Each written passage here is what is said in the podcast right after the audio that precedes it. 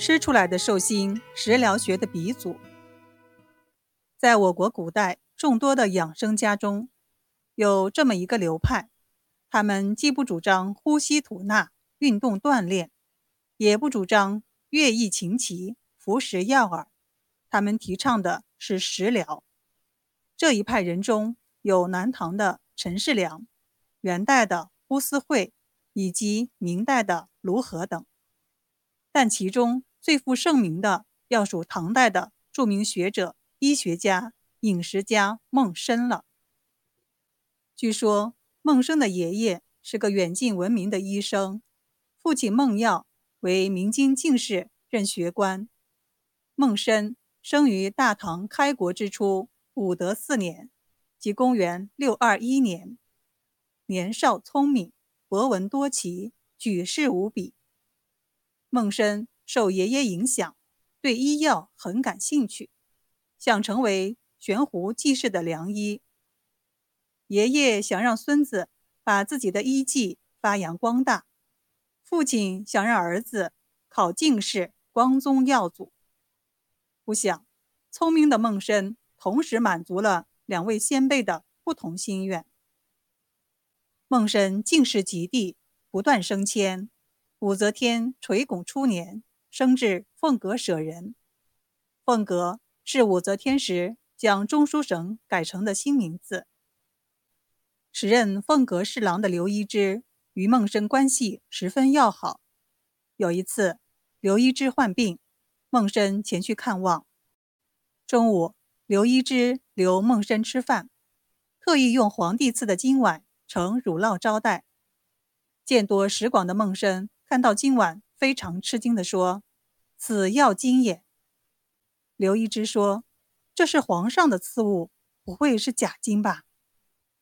孟生说：“药金是用仙方配制出来的，也不是假金。”你怎么知道？你用火烧它，能出现五色气。刘一之让人用火烧之，果然有五色气。刘一之明白。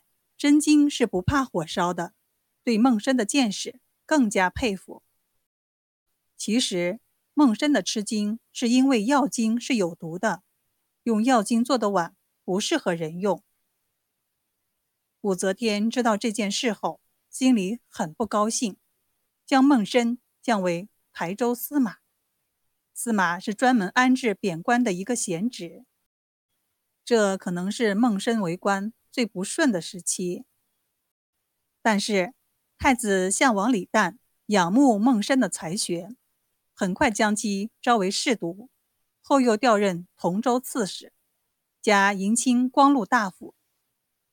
八十四岁时，孟生告老还乡，回到汝州老家，在宜阳山中养老。他年虽晚暮，但智力如壮。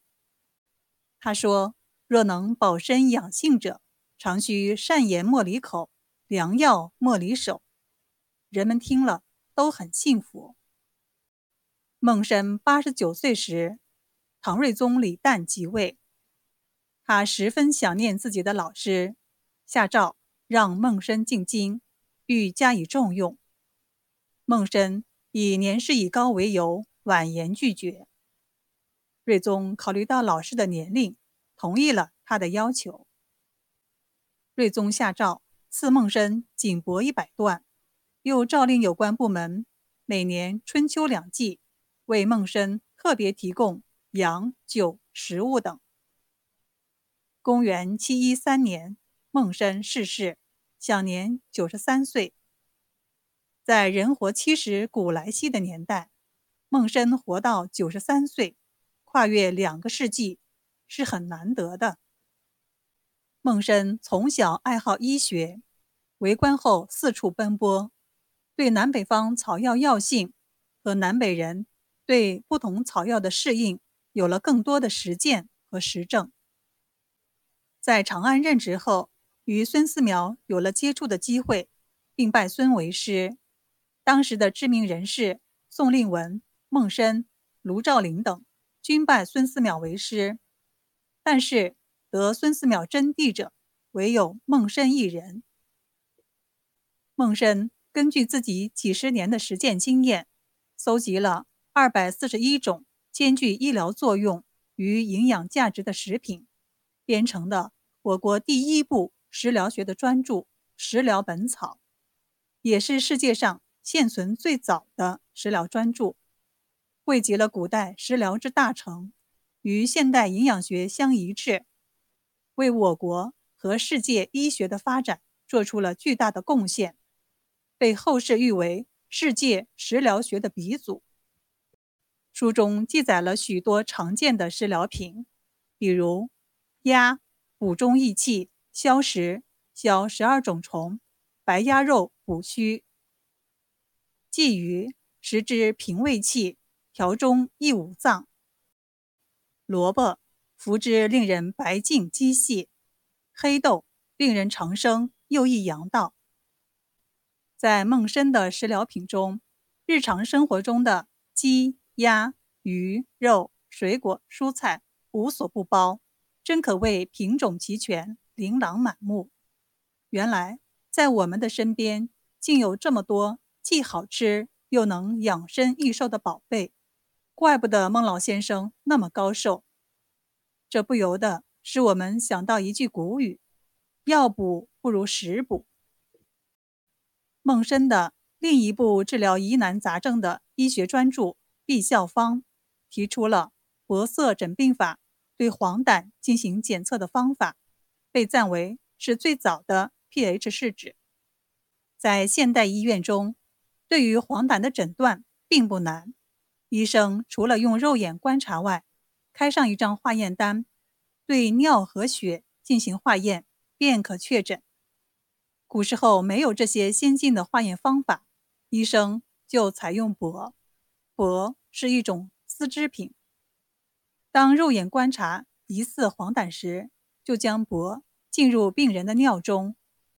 如果帛被染成了黄色，说明病人有黄疸性疾病；染的黄色越深，表明病情越重。铂色不仅仅用于诊断，也用来观察病人的治疗情况。